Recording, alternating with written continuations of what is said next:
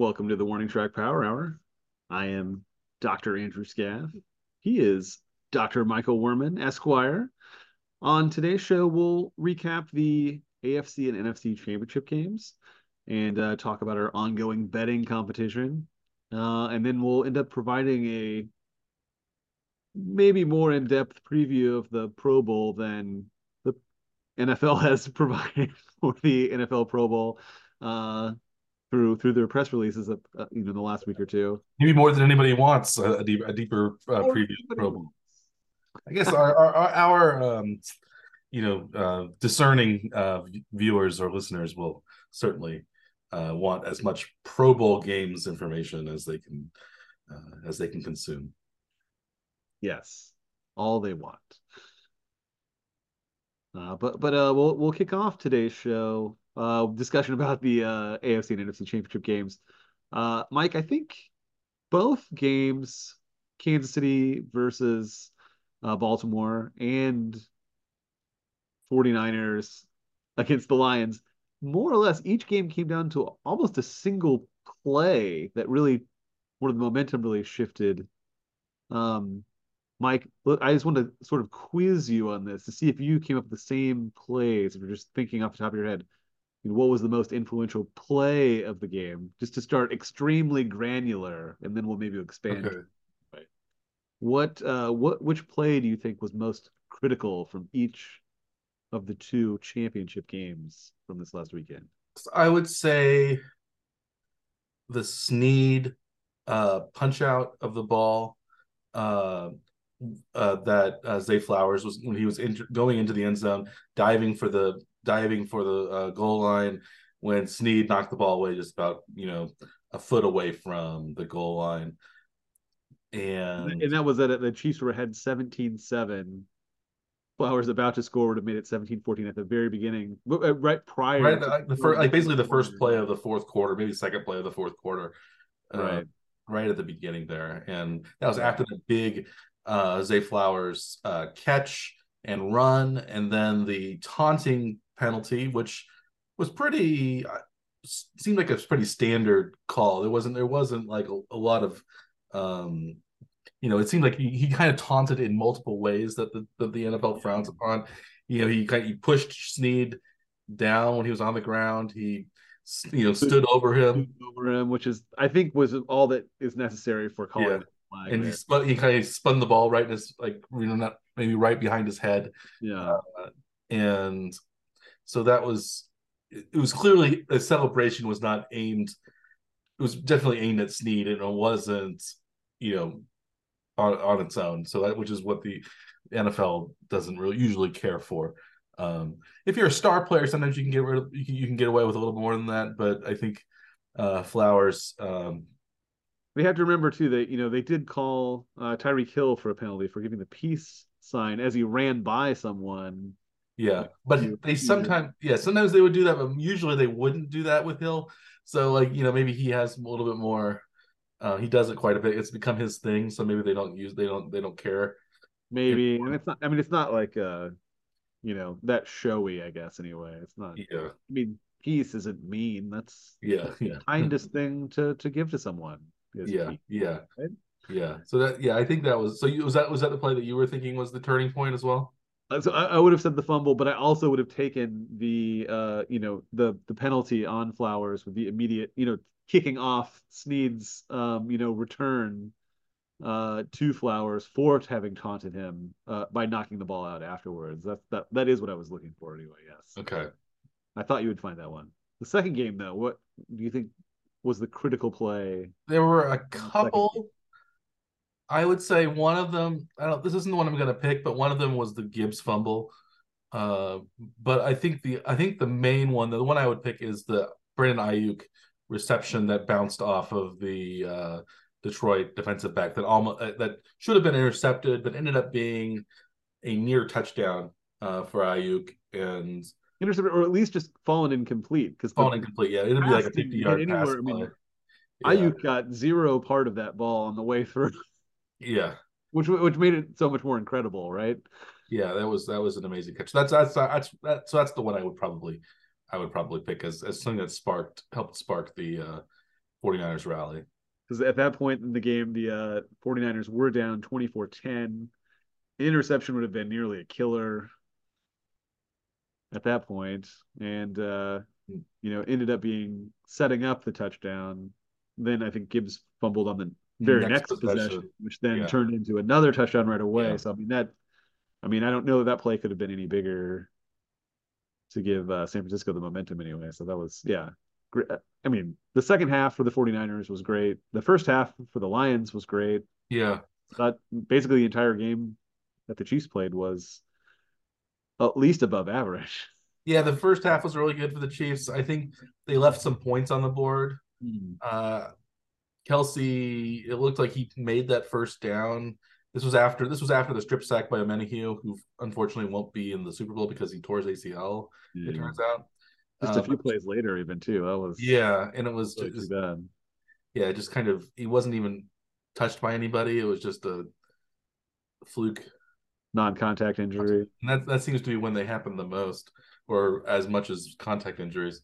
But the non-contact ones always seem to be serious if you just kind of fall down for apparently no reasons because well your Achilles is ruptured or your ACL is torn or something like that. Yeah. But the um but when after the sack and uh, fumble recovery by the Chiefs, um they didn't score any points off of those off of that turnover uh because uh, they they were stopped on fourth down, but Kelce on third down, it looked like he actually got the first down, but it was a poor spot. And but the Chiefs decided to not challenge and decided just to go for it anyway from about a yard, a little less than a yard away, and uh, Pacheco got stuffed.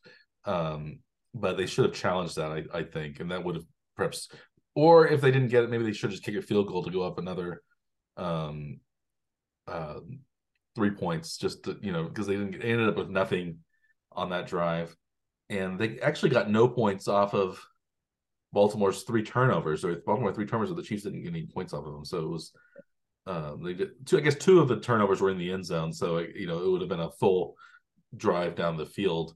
Uh, they were touchbacks, so it would have been 80 yards to to uh, get points. But well, the, guess... the, turnover on downs was, I think, yeah, I think if they if they would have challenged it, would at least given them a little more time to consider what their next option would have been. And so, yeah. like, you want to take a timeout there anyway, it wouldn't have hurt. But if you want to take the timeout, you know, burn the challenge, which turns into the timeout, that still would have given them at least some extra time to make a decision as to what play they're going to run or just kick the field goal. I think that would have yeah. been a wise choice. If I think they, they thought maybe they could catch him off guard by not knowing if they're going to challenge, just rush up to the up to the yeah. line, run the fourth down play, but that did not no work at all. Yeah, and they, they were, were not caught off guard, and they stuffed the run. Yeah, I, and the Chiefs, they left points on the board there. They also left, I think, when they got the field goal at the end of the half, those those holding penalties were both, I think, a little bit iffy on on um, on Trey Smith. I think the second one was the one that one that nullified the Rice touchdown was the worst. Was was the worst call of the two, I think. Yeah. So that so that should have, that was a really good play by Rice, uh, bursting through and scoring that you know 30 something yard touchdown or whatever it was where he outran you know uh, Rice hasn't really outrun people for a long distance, uh, except that play that we've seen. I think because uh, he got caught in that was it Cincinnati in that one long long play he got after about 50 yards down the field. He, he was caught uh, uh, by by the uh, Bengals defenders, but um, yeah, so that was a big play that was taken on board. I guess also the Chiefs could have scored at the end of the game too, but they decided to do the gentlemanly Andy Reid kneel down, which uh, you know sealed the victory, which they didn't have to do anything. But you know, if it was John Harbaugh, maybe they would have gone for it or or, or something uh, like that. It seems like he likes to score extra points at the. Uh, they did already cover the spread. They covered the spread. Yeah, they, they were. They couldn't hit the over, so uh, there was no, no like betting improprieties. Uh, yeah, you know to to to keep away from or across yeah, and you know, you didn't. I guess you wouldn't want to risk anything there, but that the the the play to MVS though was quite risky. I thought the long pass, um, he caught it, but it was something that almost gave the you know if it if it hadn't worked, it would have given the ball back. But they were third and nine, so they needed they needed something for that first down, and maybe just stopping the clock wasn't going to be the end of the world at that point. So I think that was yeah. a pretty it was a pretty um bold play by the uh, Chiefs to do to do that, and especially you know throwing it to a player who had been one of the most questionable players, like mm-hmm. from the regular season, having you know been involved in how many different drops.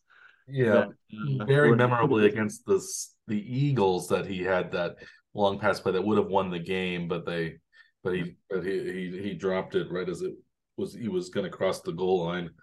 Um, it looked a little bit like that. It was a nice lob by Mahomes, but but this one he kind of turned around and you know caught it as he was falling backwards. So adjusted it like into his lap basically. So he yeah was able to secure it.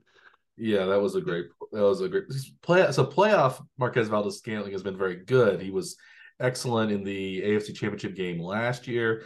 He mm-hmm. had some couple big catches against Buffalo. Now he's got this big catch uh, against uh, the Ravens to seal the victory. So, so he's been, um, you know, maybe he hasn't quite been worth the money in the regular season, but he's I think been worth it in the post season. Taking a page out of the maybe Frank Clark's Frank Clark playbook. Yeah, Frank Clark, Sammy Watkins had some big playoff um, heroics as well.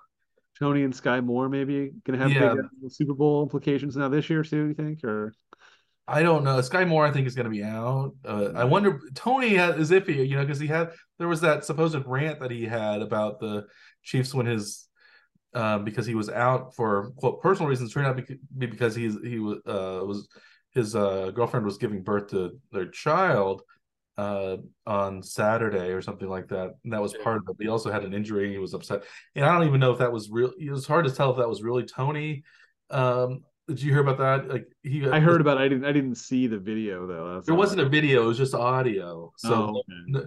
and it wasn't. It wasn't necessarily clear when that audio was yeah. recorded or released because didn't it wasn't on like his regular social media. It was on something else. So like some people were thinking maybe it was a like the Ravens uh, fan or somebody or somebody who just wanted to mess with the Chiefs put that out or something.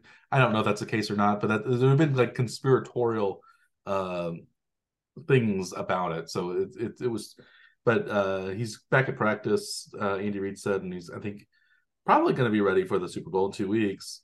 Yeah, and I think the Chiefs need as many playmakers as they can get. So I think having Toney, even if he's been iffy at best this year, um, I think I think he's he's a he's a dynamic player when he has the ball. Absolutely. And he had that punt return against Philadelphia that and and and one of the touchdowns on the on corn dog plays uh, that you know helped win the game. So uh, you know he he he did great there. Skyy Moore, you know maybe he'll be back too. I maybe Jerick McKinnon might be back. Maybe I don't I don't know if his his injury. What was his injury? Do you? Uh, last the last I heard was that the during the week before the Ravens game, he was spotted on crutches still. So okay, um, they at that time it sounded like analysts were thinking that he was not going to be available for the postseason at all. Is what, mm-hmm. but you never know though too until yeah.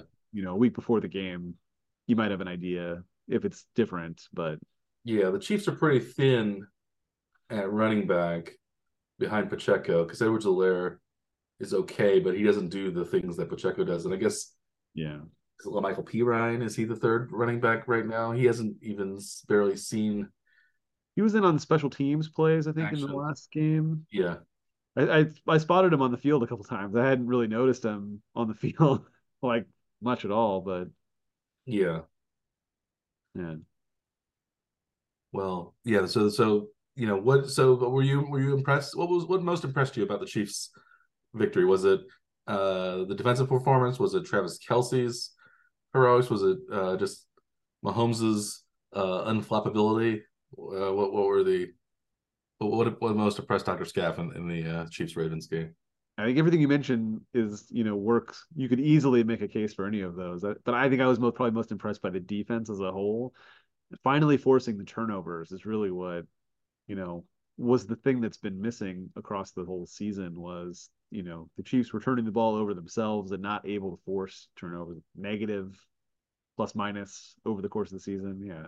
Up 3-0 in this game. Uh, and that's a bit that makes a big difference. Yeah, it was. It, yeah, it was an impressive performance. Uh, they had, even though I think it turned out by the second half there were some yards given up, but points were were uh, few and far between for the Ravens. And you know, in the first half, especially Jackson's numbers looked terrible. He had like three, you know, other than that big touchdown to uh, Zay Flowers, that was kind of a remarkable play on Jackson's part. Um, Well, just just to stay on the in the play because he yeah, probably could have been. I mean, he looked like he was sacked once, and maybe could have been sacked a second time. was that Chenal who didn't get him, or was it I'm not sure. Frankel? I can't remember. But they, you know, with Willie Gay out, the linebackers all uh, played really well. So hopefully Gay is back for the Super Bowl.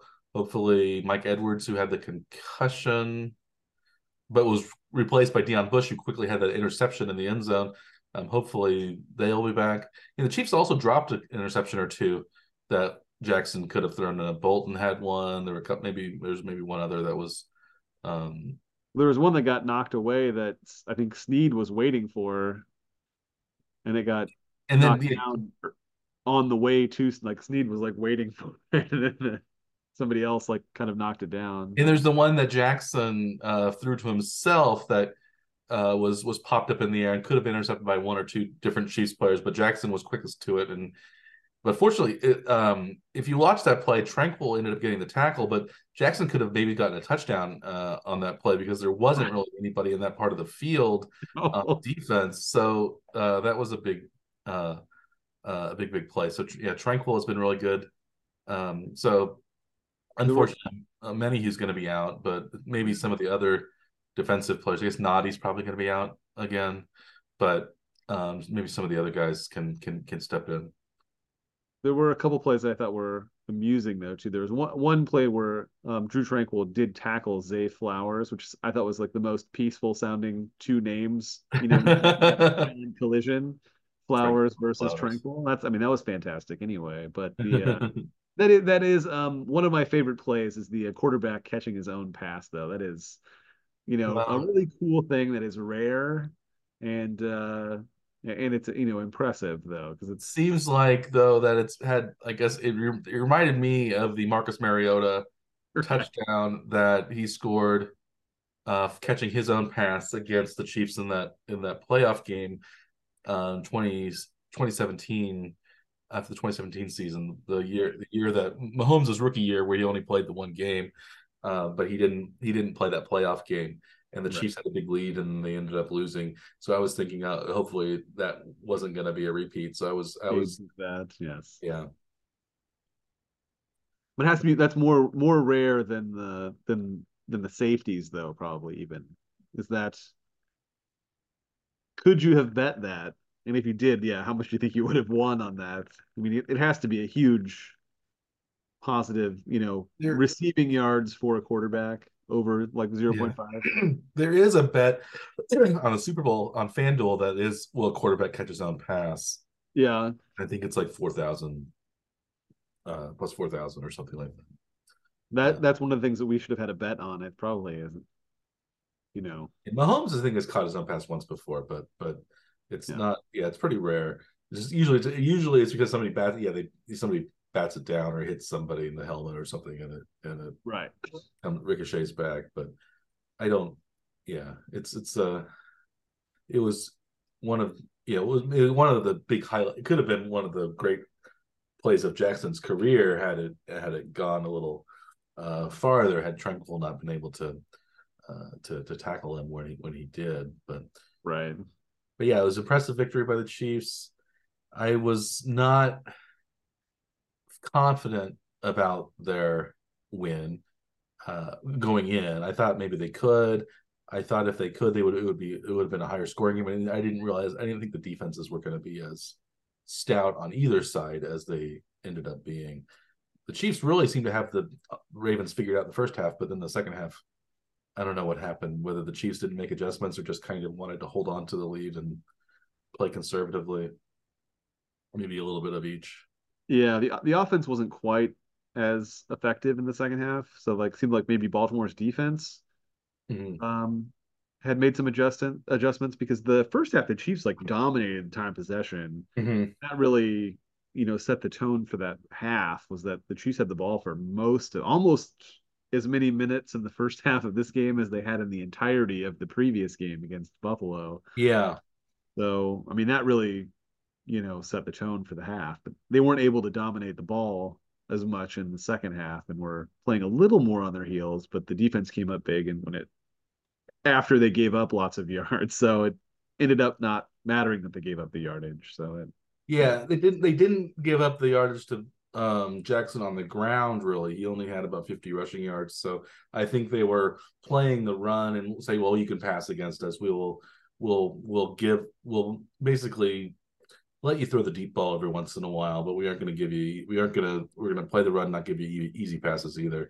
Or we'll give you like three yard passes. But there weren't like a lot of like 10 yard completions, 15 yard completions. They were either guys out of the backfield or the occasional bomb to Flowers uh, mm-hmm. worked out every once in a while. But most of the long passes uh, were overthrown or were off target by Jackson. So I, the Chiefs had, yeah, had a good, had a plan and, and it seemed to work really well. Um, and, and there weren't many like fourth and ones or third and ones. They were mostly like third and sevens, and yeah, so they weren't really even giving it you know a chance to go for a fourth and ones.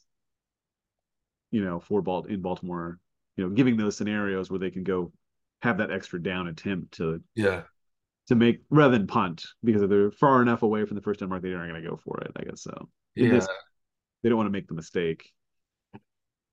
So this was a this deep into the game. Should we go through our bets maybe for the? Yeah, sure. Yeah, I was just gonna say this was, this was supposedly one of the great. Maybe the Ravens were seen as one of the great teams of all time by some of the advanced stats uh, kind of metrics, and they were you know this like they you know and also the way they beat uh they i think beaten 11 teams with winning records and then most of those were by by double digits and so like they had, they had really stormed through the regular season uh, but they, didn't really modest at the at the end of the season mm-hmm. too. They didn't really play a lot of um, really top level quarterbacks during their stretch. You know, they didn't they didn't play against Josh Allen. They didn't play against Mahomes during the regular season. They you know they um, you know roughed up some good teams that were good, but maybe not. They didn't have the elite quarterback play that uh, you know a couple of the you know a few of the AFC teams. And I think when they played Cincinnati, Burrow was either injured or um, injured or playing, or injured or not playing. Uh, so it was, um, you know, maybe, so maybe you know maybe they had hadn't quite experienced that level of competition. Yeah, um, yeah see, they were Buffalo, but Baltimore was a very very good team, very challenging team that. Um, you know, this is probably their was probably their year to do it I'm sure. I think the salary cap. It was a little bit like Buffalo. This was maybe their last year to do it. Looks like everything's gonna balloon uh, now in terms of salary and having to get rid of players, and maybe the you know maybe this helps the Chiefs in the long run too. That some of their uh, great competition is going to have to you know get rid of some of their uh, top assets because they can't afford to um, keep them all next year. And that yeah, now it's really on the GM to be able to make these new salaries work with the, the budget yeah have. the salary cap which is you know not that high for what most teams probably would want to pay. And it's because it's dictated basically by the cheapest owners who want competitiveness without having to spend a lot of money. And right. but it's, to... I think it, it's really hard to plan for those ballooning contracts especially at the quarterback position when they have mm-hmm. decided to take someone on long term they balloon much faster than what the salary cap increased. so that's yeah, this is you're not getting any relief that way on the uh, on the book mm-hmm. side of the business here. Yeah. That's one reason also why the 49ers maybe are doing so well is because they have they picked the cheapest person possible that they could have drafted uh, in terms of their uh, quarterback uh, ascending scale salary. Fortunately, yeah, Brock they don't have to pay Brock they pay Brock Purdy peanuts basically because he was drafted last overall, so he was barely making making above the minimum probably. And they, they may be paying dead contracts on quarterbacks that aren't on the roster more than they're paying uh, actually paying Brock Purdy this. Yeah, season. I'm sure they're paying Sam Darnold just to sit on the bench more than they're paying Brock Purdy as as well. Even a veteran contract is far more far pricier than a seventh round pick. Yeah, two years ago. So, yeah, yeah. They're paying Trey Lance a, a lot more too because he was, even though he was on the rookie scale, he was he was number three overall, so he was, uh, yeah, mil- he started out as you know multi million dollar salary, but um, we, let's yeah, let's get to our, our bets that we made in the uh, uh Chiefs Ravens game. So we were we both picked the Chiefs to win. That also means that we picked the Chiefs to cover the spread. Uh, the Chiefs were three and a half point underdogs, so we we each got those correct since we both we we picked the Chiefs to win.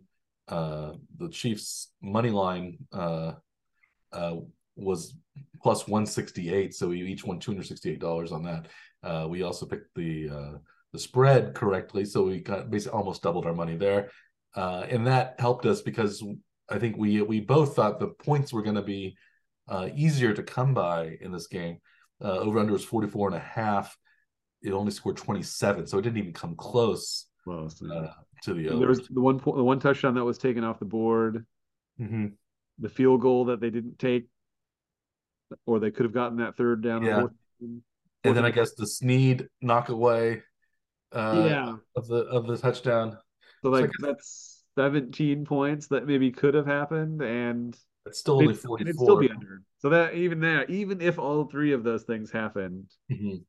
it still wouldn't have been enough points to get to you the needed the Lamar Jackson maybe not to throw the interception and and right. So, but yeah, that was it was uh, it was under all the way. Um, at least once the second half started. The one 24 we were 24 points scored in the first half. It was 17 to 7, so that was on pace to be over. But uh, the Chiefs didn't move. The, we thought, okay, the Chiefs now when they get the ball first in the second half, they're going to move the ball. They're going to score. That didn't happen. Nobody scored really. Uh, there's only three points total scored in the second half. So and just that late Baltimore field goal, and only scoring. Yeah, second half. Not uh, much. So we missed that one, uh, but we got the others right. So um, and, we, um, and we needed those very desperately because the rest of the picks were harder to come by. I think for for points because the points were so low. Some of the prop bets were unders then also. Yeah, they were or they were there were a couple of narrow misses too for one or both of us. Um so Lamar Jackson was over under 210 and a half passing yards. He finished with 272, so that was over. I think we each thought that he was going to be under.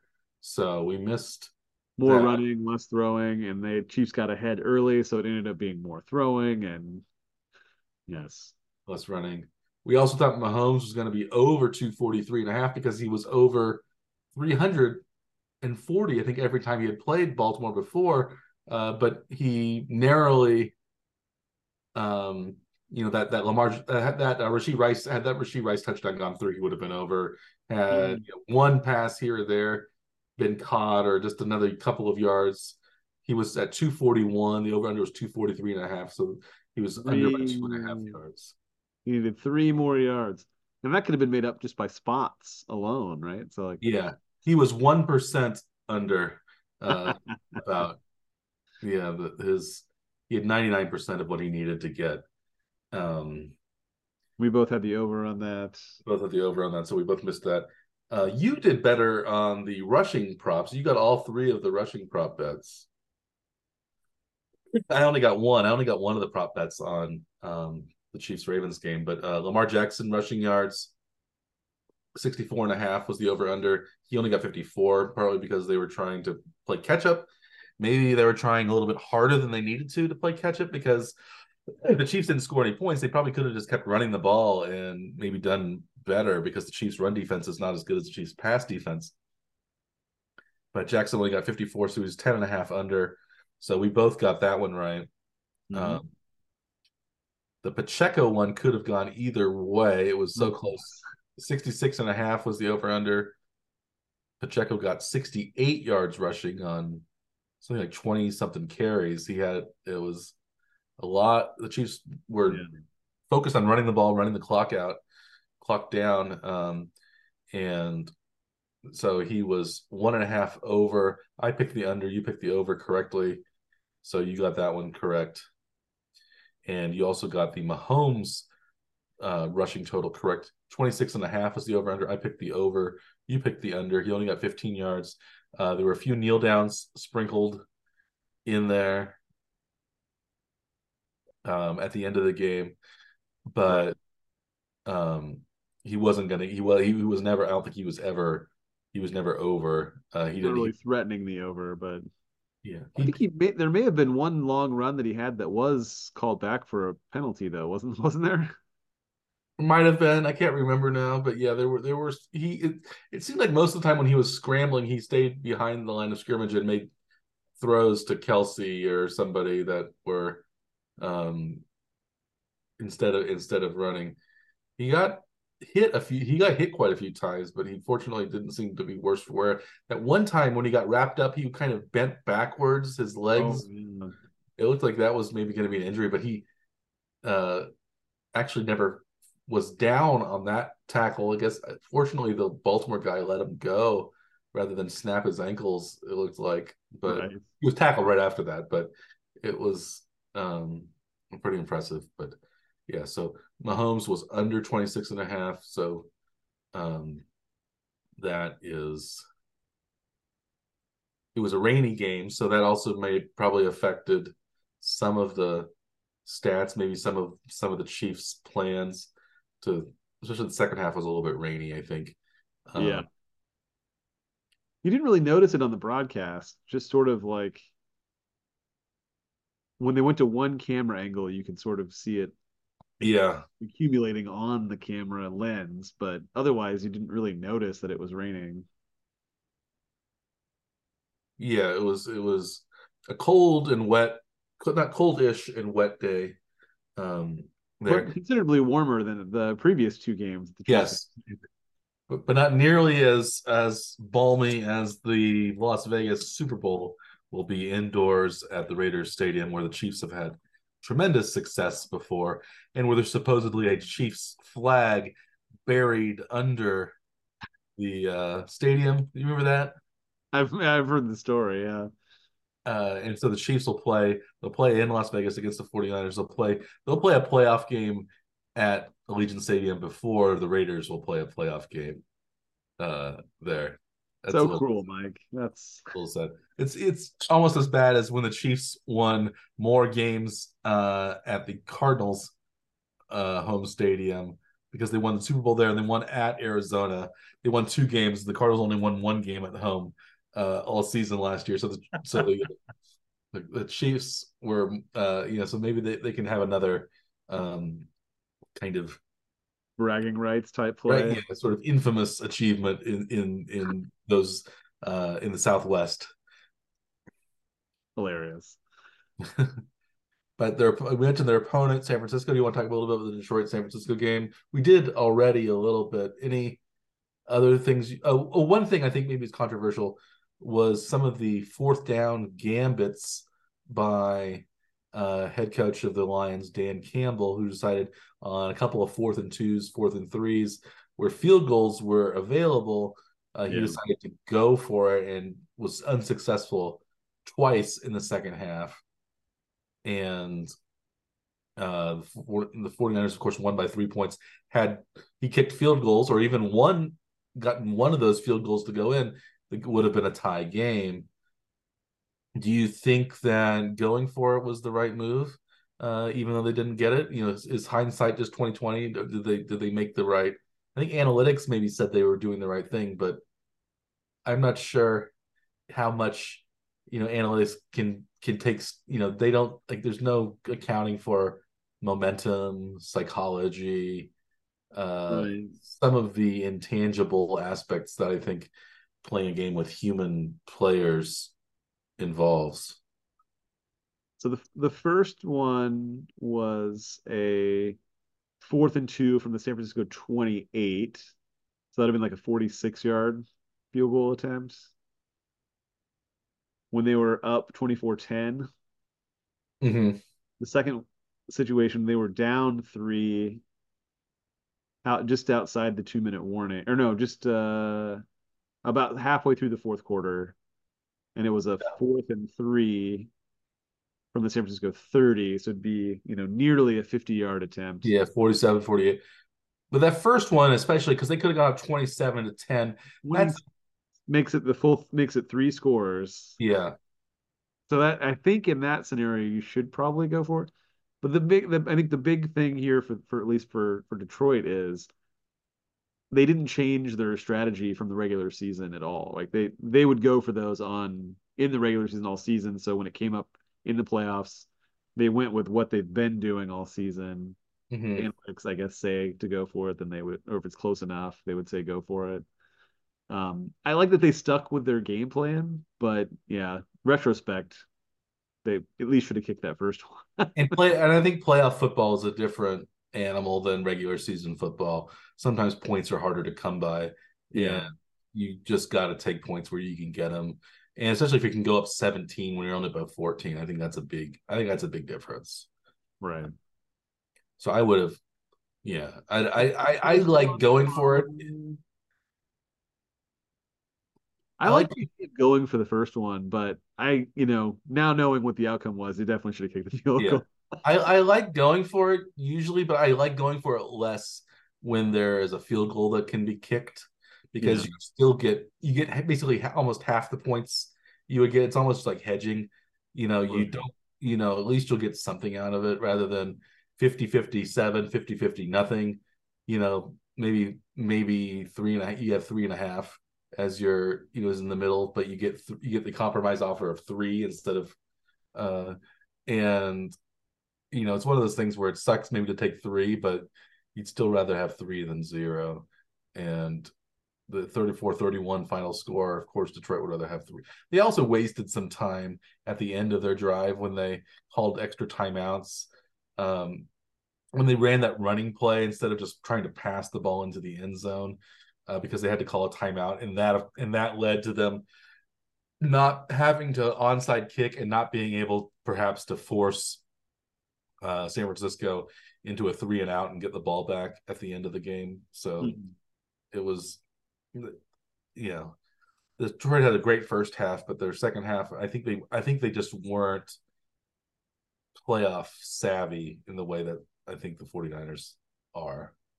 And some of that may just be because Detroit is not accustomed to playing this late in the yeah. season. Typically, what they haven't been to an AFC championship or an NFC championship game since when was it? 1991. Yeah. And the previous time before that, last time they won in was 1957 when they actually won in San Francisco, which I believe the, the 49ers were ahead 24 to 7 at halftime in the 1957 game.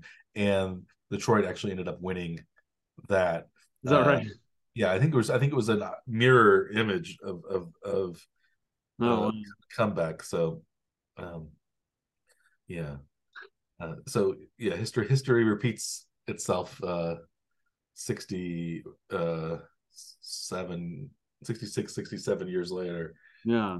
So, um, but you want to talk about our bets a little bit? Yeah, I was I was just going to add that the um, what about knowing this about the uh, Detroit kicker? Uh, from 30 to 39, he only missed one field goal all season, 29 out of 30. But from 40 to 49 yards, he was only he was 37 to 48, which is 77 percent rate. So if you knew he's automatic from inside 40 yards versus like you know three three quarters chance uh, from like the distance they were going for those fourth downs. Did, would that have changed your your uh, thought on kicking the field was only 70 77% chance rather than uh, near 90% 90 plus percent chance? Well, maybe. I don't know because I think you if you're in the playoffs, you expect your field goal kicker to be able to make field goals. Yeah. And if you and one of the things is well, if you don't have a, field, a reliable field goal kicker, you should well, there are a lot of guys out there that can be reliable, and maybe yeah, the run kicker, and you stuck with him. I think a lot of that was just about how their strategy was all season. Was that yeah. if it's fourth and short, they're going for it. Like you don't, there's no like, uh do we do this? Do we this? No, no, we're going for it.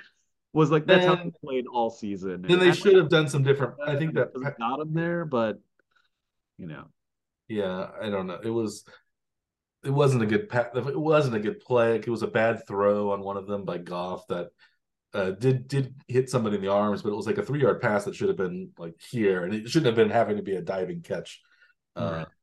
by the receiver. Um, but I can't remember what the other one looked like, whether how they were stopped. But it was uh, another incomplete pass, but incomplete pass. So yeah, it's one of those things. I guess if you're going to do that, but I don't know. I think at least one of those. I think the field goal would have been. Well, you know, even if he was only seventy percent accurate, uh, he still would have gotten one out of two of those field goals, and they would have tied uh, the game. So even if he was only one for two, it would have been better than zero for zero points, I guess. Well, the other one was a deep throw. It says to Amon-Ra St. Brown. Yeah, that was dumb then. So, but uh, yeah, the fourth three. Oh well. So yeah, yeah, we should uh, probably go through our our picks uh, from this game. Yeah. Uh, so this was uh, Detroit was favored, or I mean, San Francisco was favored by seven.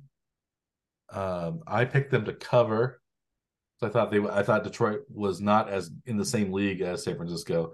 In the second half, it turned out to be true, but in the first half, I was wrong completely. I thought it was going to be a Detroit win outright, uh, but uh, they ended up coming close uh, to clawing their way back, and uh, you know when they when they lost the lead in the second half, uh, but um, so they only ended up losing by three. So so four point cover for you, Doctor Scaff. You picked uh, Detroit to keep it close, and you also picked uh, San Francisco to win. So you threaded the needle on that one. We both picked San Francisco on the money line, but you pre- you predicted it on uh, on the spread. And like with the first game, and really it was a hedge because I was afraid that Detroit might actually win. So mm. I hmm. just wanted to make sure I covered my loss in case San, in, you know, in case San Francisco had a bad game or Detroit had a really good game, and then it ended up just threading the needle perfectly. So that was wasn't really what I was aiming to do, but it worked out, you know, ideally. Yeah, yeah. Well, yeah, you you ended up getting it uh, absolutely right. Neither of us though were correct on the uh, over under. Uh, that was 50 and a half. Uh, there were 65 points scored, so it was comfortably over. But I think neither of us thought that the game would be as high scoring as it was, maybe because we thought Detroit wasn't going to score that many points against San Francisco's defense. It turns out this kind of vaunted San Francisco defense has allowed a lot of points over the last last half of the season. So maybe their defense isn't quite as strong as as you know the Chiefs. And this is maybe when the Super Bowl comes around, it's the Chiefs that have the better defense than the 40 than the 49ers. And uh, rather than the other way around, where the 49ers were seen as having the kind of best defense in the NFL uh, playing against the Chiefs. So, you know, it's an interesting uh, kind of turn of events. I think, yeah, because they haven't, yeah, they they've been unable really to get a big, great pass rush. You know, Bosa's pretty good, but the rest of their guys, even you know, Chase Young hasn't done a whole lot since his arrival. Uh, they're, you know, Fred Warner's a great linebacker, but then Charvarius Ward has been a good corner for them. Former Chief Charvarius Ward, but um, I don't think he's up. I don't think their linebackers as a whole or their secondary as a whole are probably up to the level of of uh, what the Chiefs are. So mm. it's it's been yeah, it's interesting. Uh, but uh, well, let's talk. Let's talk. I guess talk about the prop uh, bets, and we had some interesting and very close uh, calls on here, and but this time they broke my way uh, a lot more than they uh, did in the Ravens Chiefs game, where none of the props. I where I I almost I almost had a clean sweep of uh, the props here. You got a couple to keep it uh, interesting for us. Um, so Brock Purdy, he had 267 passing yards. His over under was 272 and a half. So he was only five and a half under. You picked the over, Dr. Scaff. I picked the under. So I ended up winning on that one. Um, five and a half yards. Five and a half yards. Jared Goff, his over under was 255 and a half. Uh, he had 273. So he uh, ended up being over by uh, about 17 and a half yards. We both picked that because we thought, I think both of us thought that the Lions were going to be playing catch up, perhaps, and we're we're going to just have to throw the ball a lot more maybe than they uh, would run the ball. So, but they, they, they, kind of did because they needed that last uh, touchdown drive. Actually, was a big was big for the betting though, because uh, if they would have tried to kick the field goal first instead of going for the uh, touchdown, yeah, uh, they would have only ended up pushing on the spread, yeah. and uh, Goff probably would not have gotten to the over on his passing yardage either. So that uh, Dan Campbell sort of you know go for it strategy maybe actually kind of paid off on the betting line. Yeah. that could be. Yeah, so Goff was over.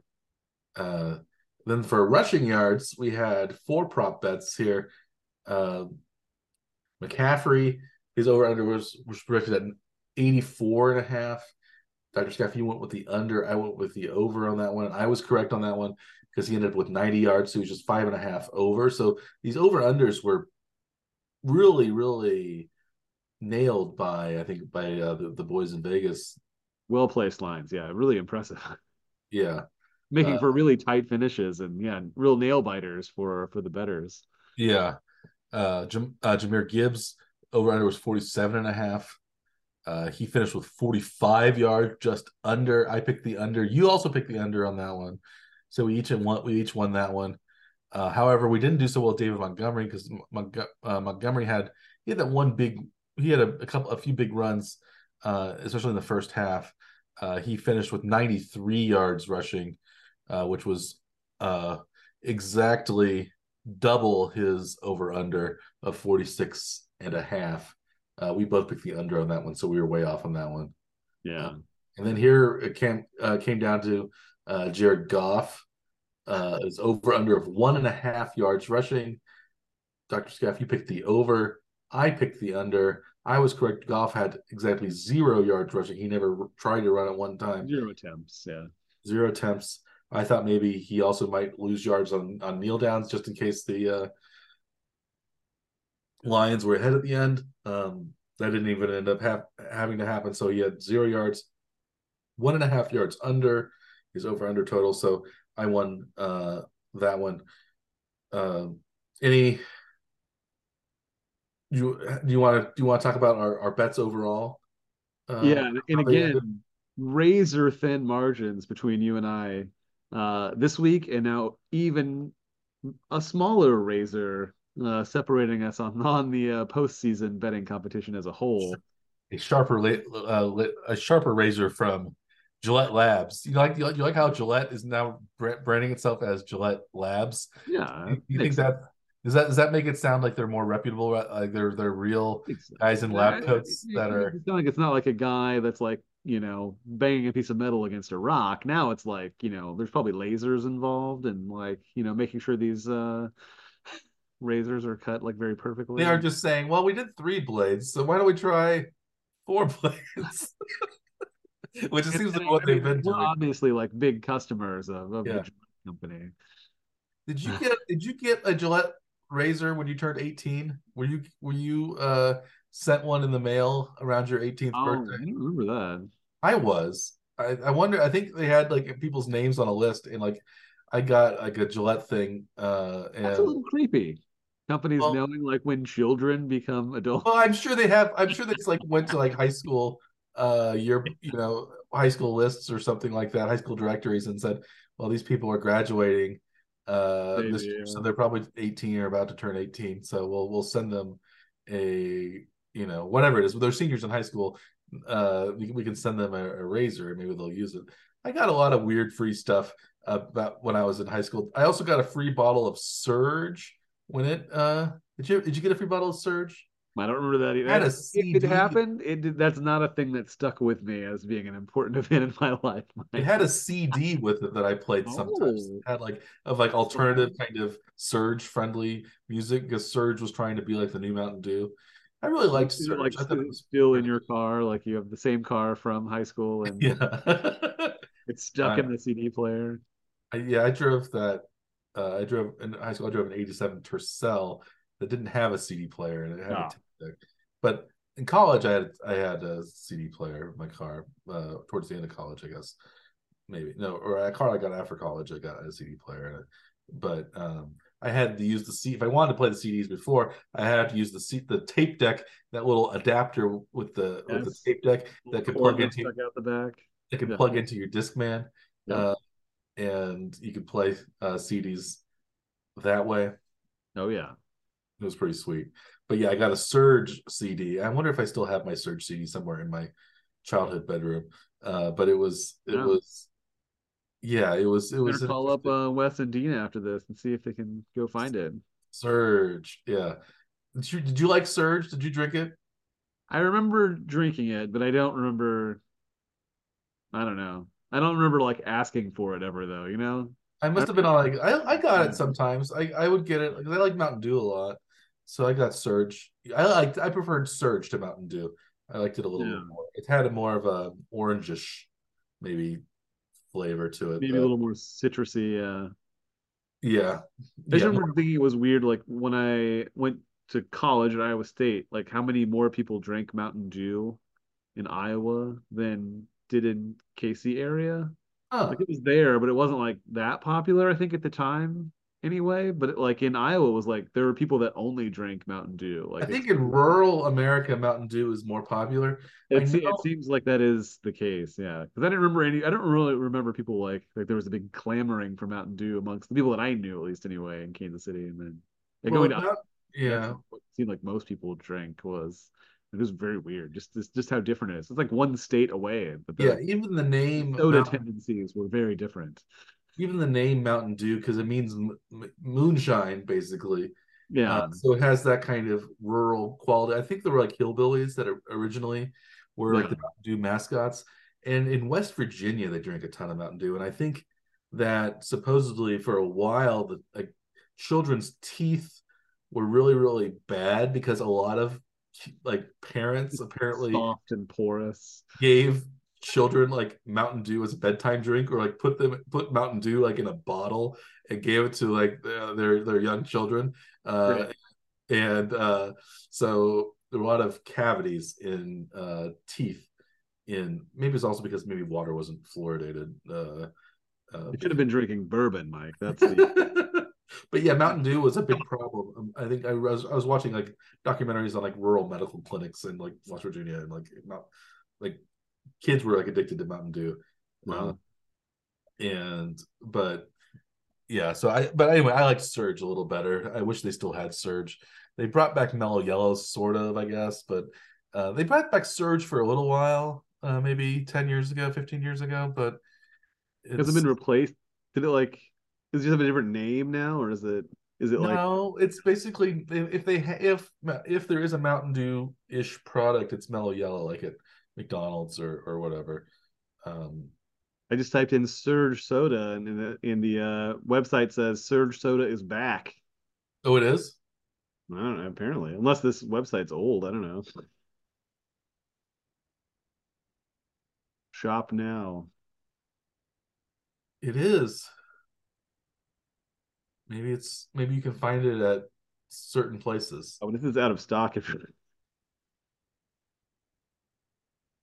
in it, mine comes up as like a uh, like Instacart, Amazon, and Walmart, but it all says out of stock. Uh, well, they had Crystal Pepsi come back a few years ago. Do you remember that? Burger. Oh, maybe Burger King's have it. Ooh, Burger King. I it go shows up as a Burger King in in North Kansas City, KCK. I had no idea they had Surge. I wonder maybe, Burger, maybe Burger King has it. I don't know. I, I use the Burger King uh, not app. I order online from Burger King a lot because it's easy to do. Yeah, Burger King's around, and they give you like like if you like there's like you can always get like free fries or something if you do it. Um, yeah, and so I've I've done that quite a bit lately, but I haven't gotten. You haven't, you haven't looked through the soda list to see if Surge is present. No, I just assumed they had Coke, but maybe maybe they maybe they have Surge. That would be I, I would I would drink that. Yeah, uh, just as nostalgia at least it would give me that. Uh, I think actually I got Surge. I think Surge came out about the same time as the 1996 Atlanta Olympics, because uh, that was, of course, in the head where Atlanta is, where Coca Cola is headquartered. Uh, so I think that was a big. It was like to appeal to like young, uh, you know, ex, you know, skateboard types. Uh, to get them off of Mountain Dew because Mountain Dew's always been the more extreme of the sodas as well. And uh, but Surge was, yeah, I think that's when it came out uh, around the Atlanta Olympics, and I got it. Yeah, I got, I got free Surge and I got a uh, Gillette uh, razor uh, as well. Maybe it was a Mach three at that point. Uh, I think they had just gotten the three bladed razor, and now they're up to like twelve blades. Yeah, and they have like other things that like in that Gillette Labs is developing with uh, you know Teflon coating or something or um, weird lubrication uh, uh, extra lubrication strips or or, or something. It's it's a nice. It's, it's I don't know the boys and the boys at Gillette Labs are really uh, um, you know on the cutting edge of, of, of science and technology. So I do I just like how they say that in the commercials. Gillette it's from Gillette Labs. So like yeah. it seems like I don't know if I don't know who the advertising person that said why don't we start calling it Gillette Labs uh, to make it sound extra exciting or it is or mm-hmm. maybe in our uh, anti-science uh, you know COVID denialism uh, world this lab have a ne- negative uh, effect. We don't want some uh, mm. pointy-headed uh, scientist telling us uh, mm. what to do. Maybe we want the. Uh, well, I mean, labs also has like a connotation about like you know some you know like drug labs or they're, they're referred to as labs too. So yeah, even if they're you know done in someone's basement or someone's RV or something like yeah. that. Or yeah, Labrador associated with that too. But there's Labrador retrievers as well, referred to as labs. So maybe it's mm-hmm. a dog, maybe for dog. The cat owners wouldn't like Gillette Labs in the way that uh, dog owners. So maybe the word is ambiguous enough that no one can really be offended by it because they just assume that it means Labrador or. yeah, somebody somebody's thinking, oh, those dogs down at Gillette are really uh, working hard to. Uh... it would be a dog in a lab coat. That's what it should be. Uh, they pan over and that's the dog in a lab coat. There's like two of them. There's like a yellow Ooh. lab, yellow lab, and a black lab. Like uh, yeah. but dogs, dogs don't really shave very often. I don't think, and, and if they do, they need that like giant uh, cone around their head if they have surgery or whatever, so they do not uh, uh, try to infect reinfect the area that was uh, uh, uh, surgery was performed on. But yeah. Anyway, we we've we've got off a little topic here. Where where where, where were we? We were on the uh Oh, about how razor thin razor thin, that's the it. margins were. That's it. So at the end of last week, I think you had a nearly three dollar lead, Mike. Three three dollars. That's not bad. And now your lead is evaporated. And now you trail by 27 cents after our 46 playoff bets. Separated by 27 cents. So 46 bets. It's $4,600 waged. We're 27 cents apart. 27 cents apart. We each won money this week. Uh, You're both won, up about 120 bucks. Yeah, you were a little over. I was a little under 120. That's what that's what separated us. Yeah. So overall now you're plus 140 and 23 cents. I am plus 140 and 50 cents. really, you can round yours up to 141, and mine's rounded down to 140. So it's uh, a dollar if you round it. Uh, yes. If you if it's three significant figures you want to use. Uh, right. we could if we're if we're using gasoline rules with the nine the nine tenths of a cent. the third no. Yeah, Third digit beyond the decimal. No. Yeah. Third digit beyond. Nine tenths of a cent. I always like that. Uh, uh, they don't even they don't need to use that, but I guess it makes things look slightly cheaper. Is that the only reason that? Yes, yeah. You think, oh, it's dollar eighteen. It's not real. It's really a dollar nineteen that you see, or I guess it's let's say three eighteen, three nineteen in in twenty twenty four terms. What is gas in Missouri? Is it over three bucks? It's it's like two 69 i think is what i paid today actually wow i paid three something three three twelve three thirteen uh yesterday so it's a lot cheaper a lot of that is just the the i mean luck of having been you know residing in the kansas city area because the gasoline mostly um travels north from texas into KC area, and then from there it like branches out as how they like transport it through the country. So it's just earlier in the supply chain that it gets dropped off in Kansas City. Yeah. To the rest of the country. So KC has like a typically cheaper gasoline price than than the coasts have. Yeah, my part of Maryland is actually more expensive usually than the rest of Maryland too, because it's a little more ru- isolated, I guess. So you probably have to take a second trip from yeah. whatever city it goes, then it has to be secondarily yeah. transported to. Probably comes back from Hagerstown or something, uh, Maryland. It goes to Cumberland, uh, but yeah, and Pennsylvania is usually a little, more, a little more expensive than uh, Maryland is. I think maybe that's probably just taxes and things like that too. I don't know, but um, but there is part of it is like a supply. Yeah how how long it has to take to transport it. And so like there's this additional cost associated with moving it further. Kansas city is a very lucky place to be i think for because it is actually like a stop point for gasoline as it gets sent around the country. It's a lucky place to be if you're a uh, gasoline consumer and also like a place to be if you're a, a fan of the local football team. So it seems like kc is the place to be.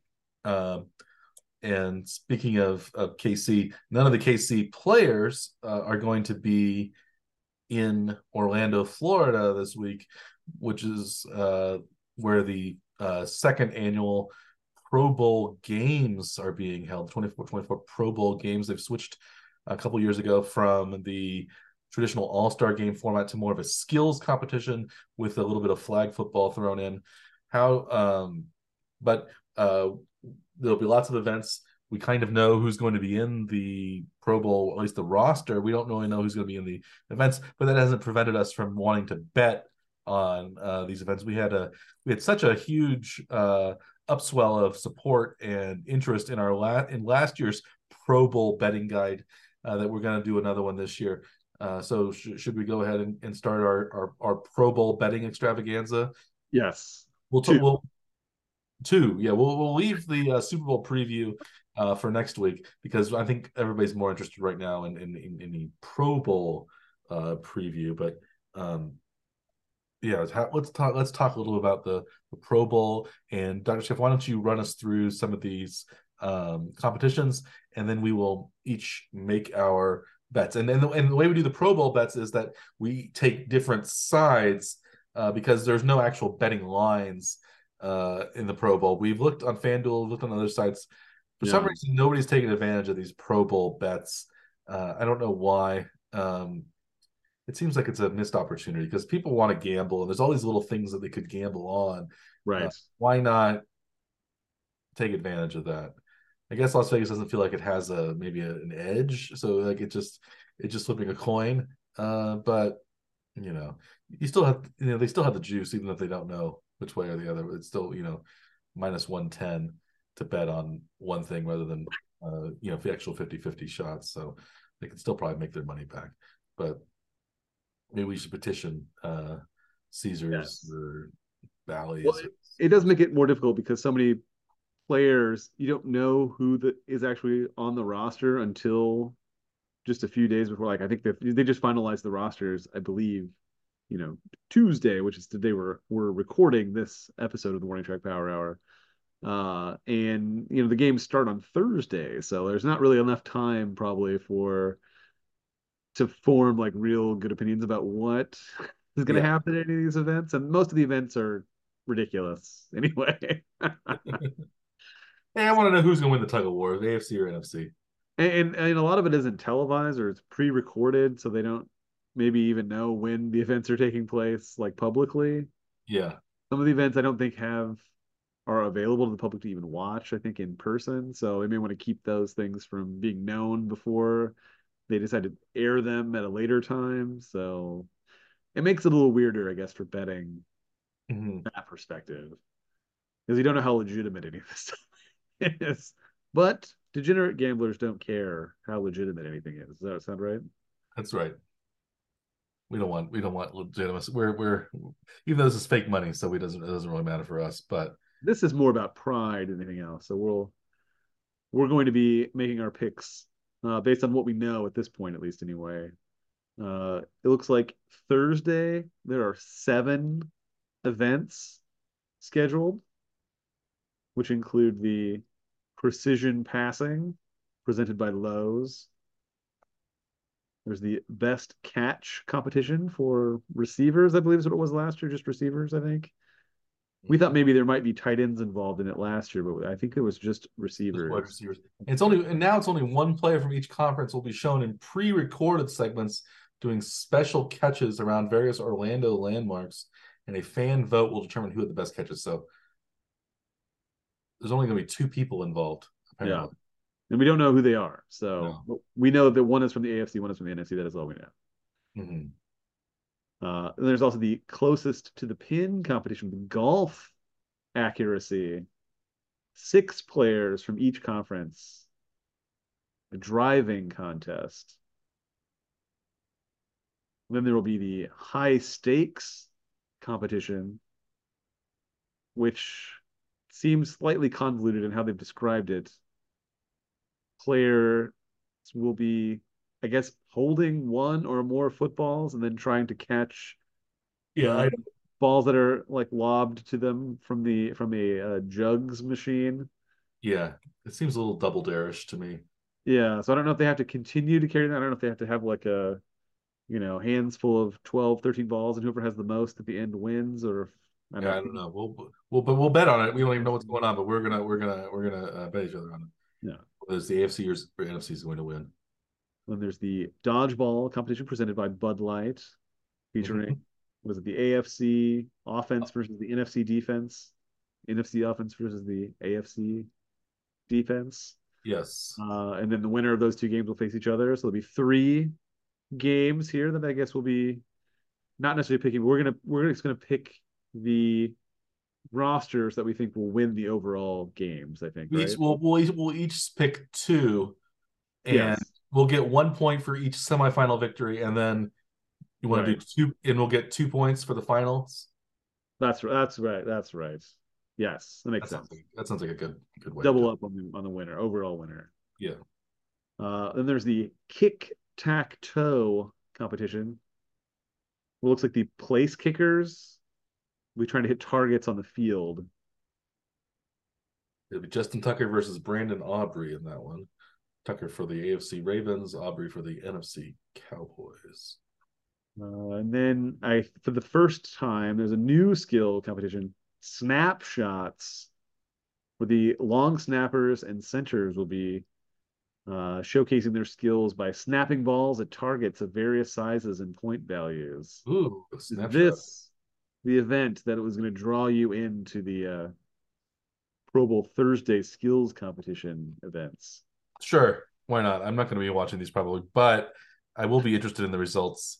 And yes, we don't care snap I think I think hiking the ball has been uh, in precision like in, in, my in my version of like how we could create a, a, a better NFL offense would be would involve a lot more directional snapping of the ball, having two the two quarterback system where one quarterback you have two two sort of like Lamar Jackson ish type quarterbacks, both of which can run and both of which can pass at a reasonable level. I think yeah. I think that's the best offense that you could have.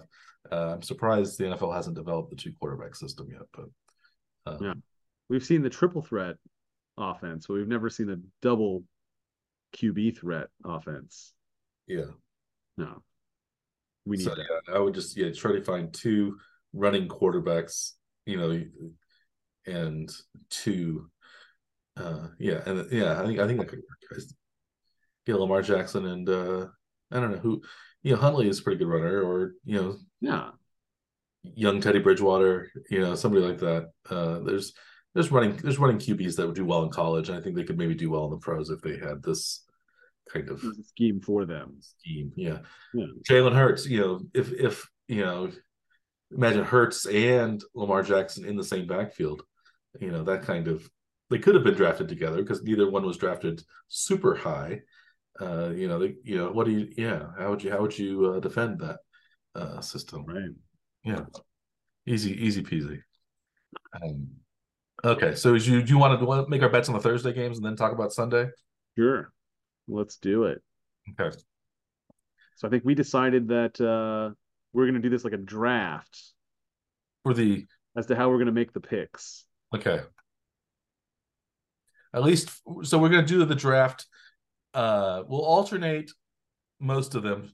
Uh, so you'll you'll pick first on the first one, and then I'll pick first on the second one, and, and so on.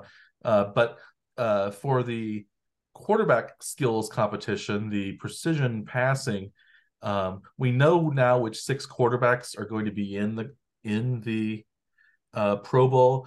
Um, you know, quarterbacks like Patrick Mahomes and Lamar Jackson, who were selected to the Pro Bowl, are not going to be in it. Uh, Brock Purdy as well. Other quarterbacks who have been selected are not in. Uh, but we know which quarterbacks are going to be in it. So the way we're going to do it is Dr. Scaff, he won the coin flip before uh, we started the show. He's going to pick the first quarterback, but we're going to do a kind of fantasy football style snake draft for the quarterbacks. So uh, Dr. Scaff will pick first. I will pick second and third. He will pick fourth and fifth, and then I will pick sixth. Uh, so I get the last quarterback, but also the second and third picks. So yeah. I'm looking forward to that. Uh, so and the way we'll do it is I think we'll go. Um, do you want to go six five four three two one, or do you want to go five four three two one zero as our uh, point scoring? You guys will go more points. I think as many. You always try to get as many points as you can. So I think the six, six for the winner, five for the one for the the worst, I guess. Right? One for the worst. You still, okay. get, you still get a consolation point. Consolation point. Okay, six, five, four, three, two, one. All right. Um. So our six quarterbacks are going to be C.J. Stroud, Gardner Minshew, both alternates, and Tua Tagovailoa, who's actually elected the starter originally yes. um, for the AFC. And then it's three alternates for the NFC: Dak right. Prescott, Matthew Stafford, Brock Purdy, not in it, uh, but Jalen Hurts, Baker Mayfield, and Geno Smith will be in the precision passing. So, who do we like uh, as your first overall pick in the precision passing? Well, after after having looked at the list, I was less confident about having my first pick. Mike, would you like to trade first picks with me for something else? No. Uh, um, I did a little research on this briefly before, and I will say last season there's only one quarterback who was in this field that has done this precision Ooh. Uh, passing event from last year that's also in this year's competition. So I think with my first pick, I'll I'll go with the veteran, Geno Smith. Yeah, I thought I had a, I had a feeling you might go with Geno Smith. Uh, I remember he was in the Pro Bowl last year. Um, I believe he finished third in the precision passing event last year. So I am going to pick for my second pick. I'm going to pick the rookie C.J. Stroud, and then I will pick uh, Gardner Minshew, uh, the other AFC alternate, as my third as the third pick. So my first two picks are Stroud and Minshew. Now you have uh, your choice for your uh, fourth and fifth uh, overall picks. So I will take. I think I'm going to leave you with Jalen Hurts. So I will take Baker Mayfield and Tua. Yeah, that's what I would have done too. I would. I think Hurts is not the most precise passer, but maybe he'll. Maybe he's good at these sorts of uh, passing things. Hard to say. So Stroud, Minshew, Hurts. Okay, that is our precision passing. I'm Stroud, Minshew, Hurts. You are Smith, Tua, Baker. Yes. Okay, let's go on to the best catch. We don't know who the best catch is going to be. Uh, do you think so? It's my turn, turn, turn to uh, choose first. It's either AFC or NFC. Um, Tyreek Hill is on the AFC, so I think he might win that one. So I'm going to pick AFC as uh, Ja'Marr Chase is also on the AFC. I think I think those they, those are maybe two of the bigger stars. Um, so I'm going to pick AFC to win the best catch.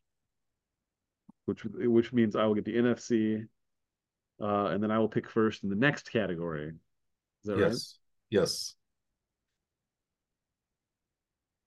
Which is closest to the pin. Right? Yeah, I think we're gonna do two on this one.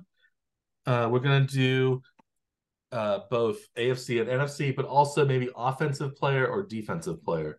Right. That's right. That's right. Okay, so I will take oof, AFC, NFC. It's I, I you just don't know. You don't know who. Would you rather pick offensive or defensive? Would you oh, rather I think? I think I'm going to go with the offense player. I think I'll say I think I think the winner will be from. I think I think a lot of offensive linemen probably play golf normally. These are usually like very large guys that have long drives, but it's also close to the pin, so there's more of an accuracy to it too. I think maybe the offensive linemen are more likely to play more golf than defensive players are, just as a guess, because I don't know. So I'm going to take offense with my pick.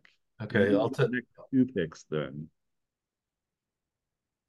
Well, I could. Could I? Could I take a? Could I take AFC and NFC and leave you with offensive teams? But that would we need to end up tying that way. I don't. Yep. I don't think that's. That's. That would be. It's funny, but it's not the spirit of the of the game. It is a strategy. But I think by that it's strategy I, that that that leaves us to split the points is really what it yeah, is. we know that going in. So I I would so uh, the, by if you pick defense, I if you pick offense, I get defense. Um, I don't know about the other one. I'll pick. I'll stick with the AFC. and therefore you get the NFC.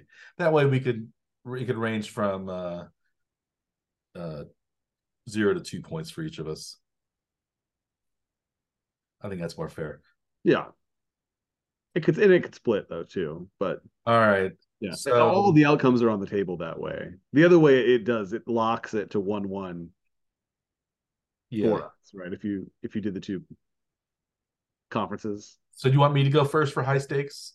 Uh, or you going first? Because I, you went first for closest to the oh, pin. It makes it weird because it's an even number too, doesn't it? So if I go first this time, then you'd get you'd pick second and then first in the next one, right? Or what are we doing with high stakes? No, we know think, there's only one pick. We're just doing AFC or NFC.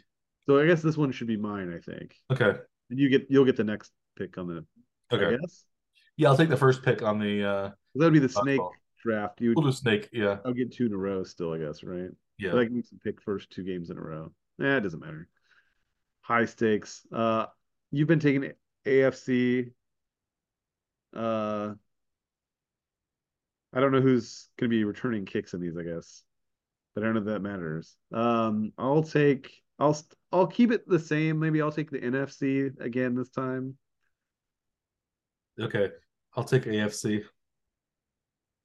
I don't know if it's going to be the punt returner, return specialist Marvin Mims of Denver, or the return specialist Rashid Shaheed of New Orleans. If those two are going to be doing it, or if it's random uh, it people. It could be a receiver, I guess. I don't know. It could be multiple people on each team. All right, now we're at the dodgeball, which is played by four teams of five players. Uh, AFC offense and AFC defense, NFC offense, NFC defense. Um, I pick first. I'm gonna pick the since I've done AFC so much, I'm gonna I'm going to switch it up. I'm going to go um, NFC defense is my first pick for dodgeball. Then I guess I pick the next two. Yeah.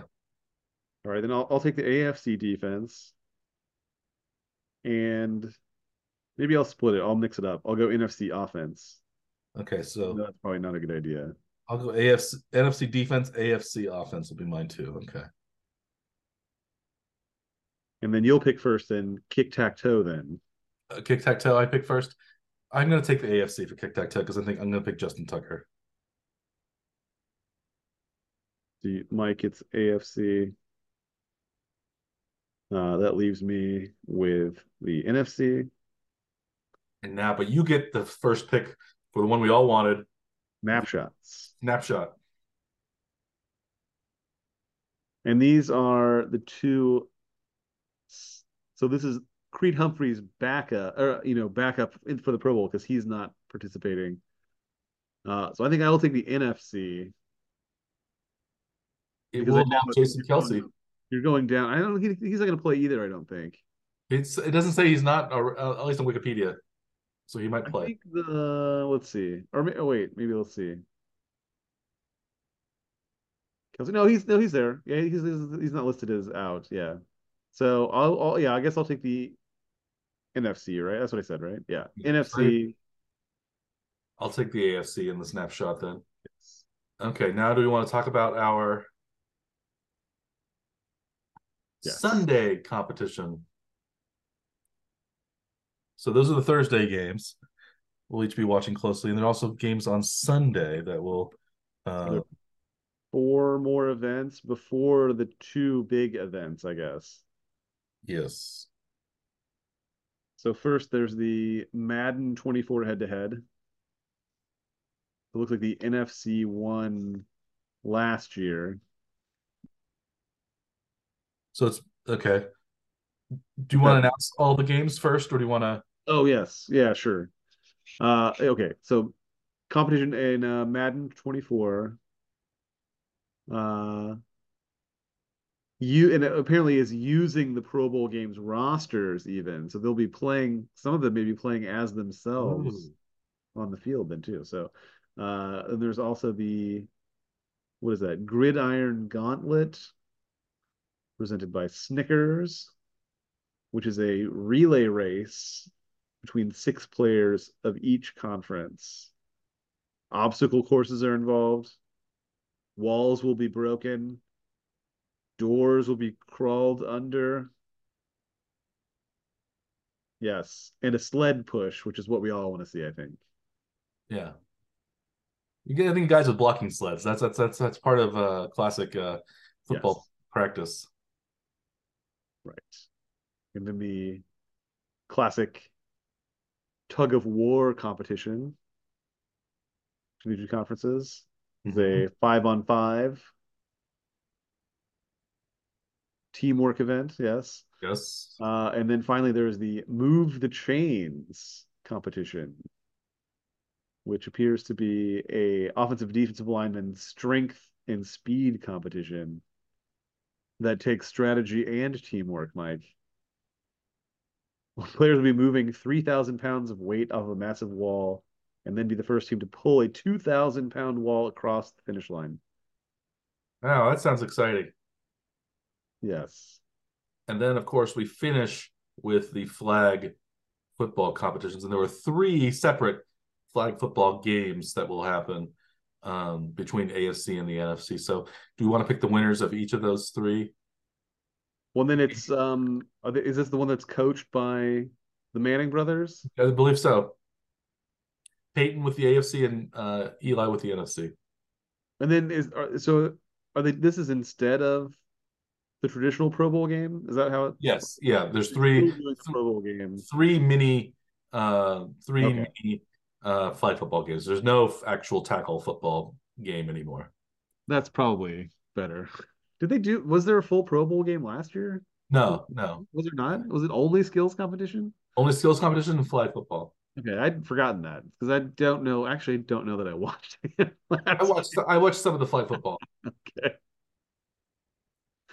So okay, so I guess it's my turn to pick first. Uh, yes, it is. For Madden, you said NFC won last year. That's right. Um, since they won last year, maybe we'll go NFC. I don't know who was playing for the NFC, but maybe NFC will win again. Maybe they're better at flag at uh at Madden football. So I'm gonna pick NFC to win Madden which leaves me with the AFC, and then the first pick in the Gridiron Gauntlet.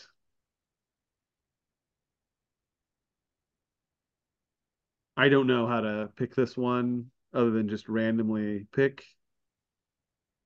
Uh, and it looks like I have been more or less. Looks like I'm NFC heavy, so I'll take the AFC this time again. I'll, I'll do NFC for that one. Tug of War.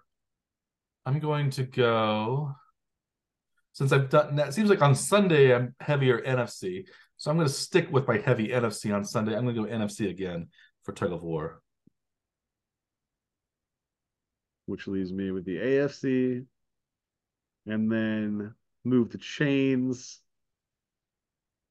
Maybe I'll switch it back and take the NFC this time. And I'll take the AFC for move the chains. I think the NFC might be tired after their tug of war victory. Ooh. So maybe it's something similar.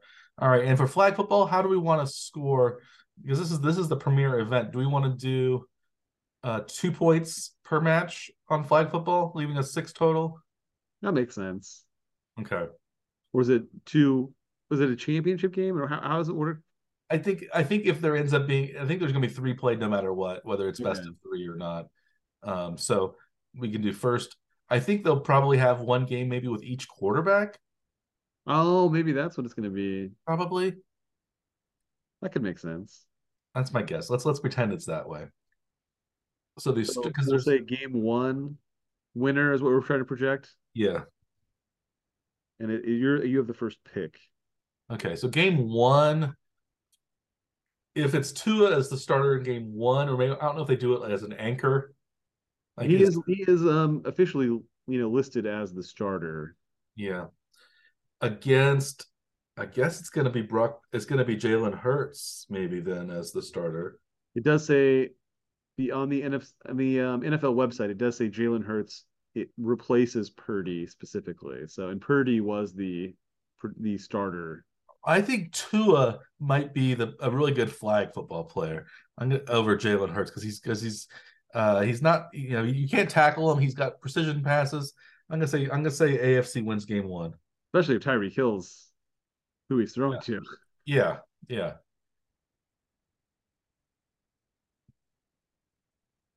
So you have Uh, so you have the NFC then for game one.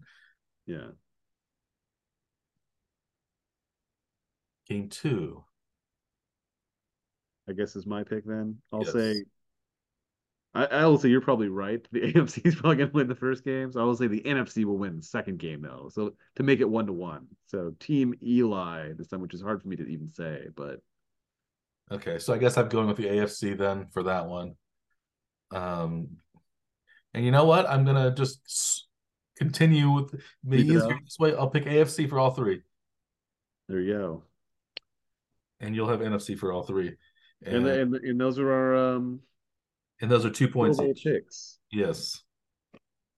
I have no idea what what happened last year. I don't remember what which one of us won our competition. I think I, I can't remember either. I, I I think either I don't remember. It it was it's so, such as it was it was I think it ended up being close. I think I think you won. I th- if I if I remember correctly, but I'm not sure. Uh, uh, before our next episode, uh, I'll have to do some research and we'll see if I can figure out who won. Last We'll have to watch the we'll have to watch uh, last year's episode. watch last year's episode. See how Yeah. much we've grown uh, since since that time period. Um, speaking of time period, is our time period up for uh, tonight? I think we've I think we've uh, Rapidly approaching. Yeah we we've had some good tangents i believe talking about uh uh The lab Labs. and and the, re- the return of surge uh that may or may not be at burger your local burger king uh It's not, it's not. I looked up Burger King online and it, it was not available at at uh, the North Kansas City one. But um, oh anyway, so good i'm glad we told our viewers that because they might go to burger king and say Expected. Scaff and worman they lied to us saying surge was available and it was not available. So this is coca-cola company's fault. Maybe they maybe they're bringing it back uh come springtime. I don't know. Uh so uh you have that to look forward to uh perhaps. Uh but we also have next week's episode to look forward to. And you have this week's pro bowl games to look forward to. Uh probably most importantly we have the super bowl coming up in two weeks but we'll talk about that next week. Um so I think uh, we're gonna we're gonna sign off here. Uh, as always, I am Dr. Michael Werman. He is Dr. Ader Scaff.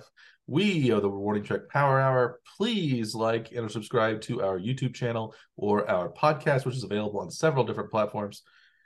And until next week, we wish you a good day.